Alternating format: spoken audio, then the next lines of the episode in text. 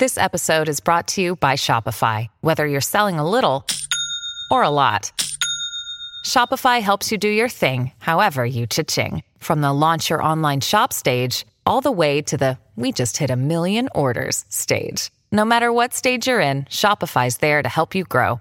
Sign up for a one dollar per month trial period at shopify.com slash special offer, all lowercase. That's shopify.com slash special offer. This is Husker Online, your authority on Nebraska athletics. But, you know, yeah, it's challenging because I think when kids get on our campus, they see all the great things, and that's a winning edge uh, for us in the recruiting process. We've just had to, to adjust just like every other program and, and find ways to be creative uh, and, you know, not complain about it, just figure out a way to get it done. Uh, and I think we've done a really good job up to this point. We feel good about the twenty-one class, uh, what we have at this point. We're not done, and then obviously we got to be moving on to twenty-twos to get that thing rocking and rolling, and our guys have been uh, working hard with that as well. It'll be nice for us to to play here in a couple weeks, two and a half weeks, so then recruits can see us, you know, on T V as well. Uh, that will help because, you know, obviously we haven't played yet, but that'll really help uh, to be on T V and be seen. Final segment here of the Husker Online show. That was Nebraska running backs coach and recruiting coordinator Ryan Hell just talking about the challenges that are ahead. And Nate, uh, as we bring in Nate Klaus here over the phone, uh, Scott Frost on his radio show pretty much broke down what their needs are um, in recruiting here to finish out the class. And he said they need two more defensive linemen, maybe another defensive back. And then after that, it's take the best available player. Kind of your thoughts on the final stretch here for Nebraska and how they're trying to wrap up this two thousand twenty-one class. Well, yeah, that, I mean, what Scott Frost said on the on his radio show is pretty close to what I think we were all thinking Nebraska wanted to take or, or needed to take to close out this twenty twenty-one class. Uh, was a little surprised he, he said only two defensive linemen. I figured that might be closer to three, um, in that he didn't mention any any more linebackers in the class necessarily. That's not to say that they won't take a third D lineman or an extra linebacker as one of those next best available, but uh, it was a little interesting the way that, that he broke that down. But Uh, for the most part, I mean, they're in their stretch run here. They only have a handful of spots left, and, and I think you do need to be somewhat selective there uh, with with uh, who you're taking if they're not one of those two defensive linemen or uh, defensive backs that he mentioned. But uh, certainly I think they're in on, on a handful of guys that could very well fill those holes going forward. And I misspoke, Nate. You're right. He said linebacker. He said they need a couple more defensive linemen. Then after that, best available, another defensive back and a linebacker um, are kind of the priorities. Um, but you talk about best available, Nate, and we saw that maybe play out this week with an in-state offer to Norris tight end James Carney, who has an Iowa offer, a Pitt offer, and a K-State offer. Nebraska came in with an offer, and you, I think this is kind of how things are going to go over time. When when there is an in-state kid that gets respectable Power Five offers like James Carney has gotten, particularly Iowa and Kansas State, local programs, I think Scott Frost and the staff have made the decision we are going to find a way to make it work with these guys uh, because there are very few of them in our state, and we got to make sure we keep them all. Yeah, there's no question about it. I think that, and I think it makes all the sense in the world to do that. I mean, the worst feeling in the world is when you pass on an in-state kid and he goes to, you know, a, either a divisional rival of yours or kind of a regional school like a K-State would be and has success there. And, and then everyone, including the coaching staff, is, you know, left wondering what could have been. And so I, I think it makes total sense to go ahead and, and to, to make the numbers work and bring somebody in who, uh, you know, knows the lay of the land, uh, obviously grew up being a fan of the program and, and uh, you know, probably dreamt of being a Husker just like James Carney.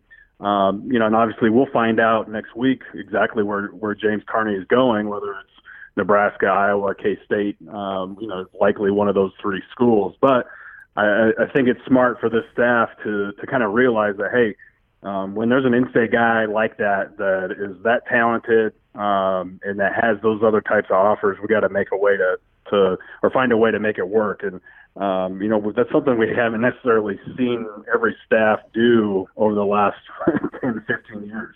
With that said, Nate, both you and I have spent a lot of time now around James Carney and have met his family.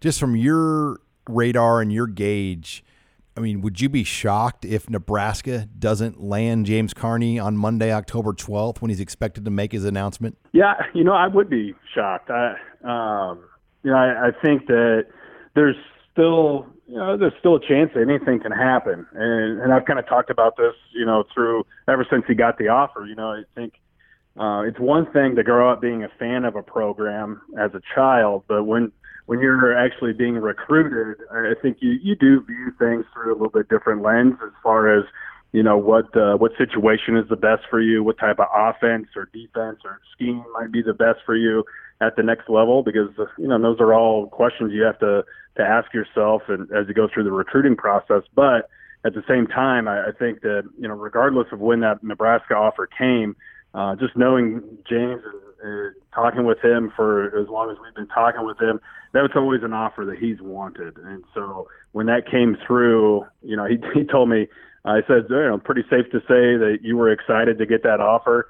And then Carney basically said, yeah, understatement of the year. And so uh, he, he he was very, very excited to, to talk with uh, Scott Frost when he got that offer. And um, and I would be pretty surprised if it wasn't Nebraska, uh, you know, here on this coming Monday or so. But, uh, but you know, as you and I have seen over the years, anything can happen with recruiting. So we'll just kind of have to wait and see for sure.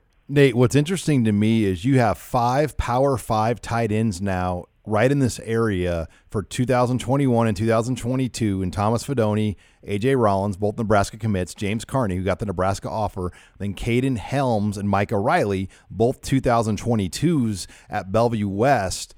Um, I mean, it's going to be hard to to get all of it to come together with that many kids log jammed together. When you look at James Carney, how do you stack him up in that group of five? Well, I mean, he's right. He's right towards the top, in my opinion. Um, and and I think one of the things that that impressed me the most, and, and that makes me feel that way, is just his performance at the Warren Academy showcase uh, this past July. You know, when he was he was going toe to toe with Thomas Fedoni, who's arguably the top overall tight end in the country, uh, top one hundred prospect, overall prospect in the country, and um, and Carney measured in just just as big, um, actually a few pounds heavier than Thomas Fedoni. He ran um, a little bit faster than Thomas Fedoni, and uh, you know, when they were doing their one-on-ones, I mean, he was he was basically matching uh, everything Thomas Fedoni did on the field, and so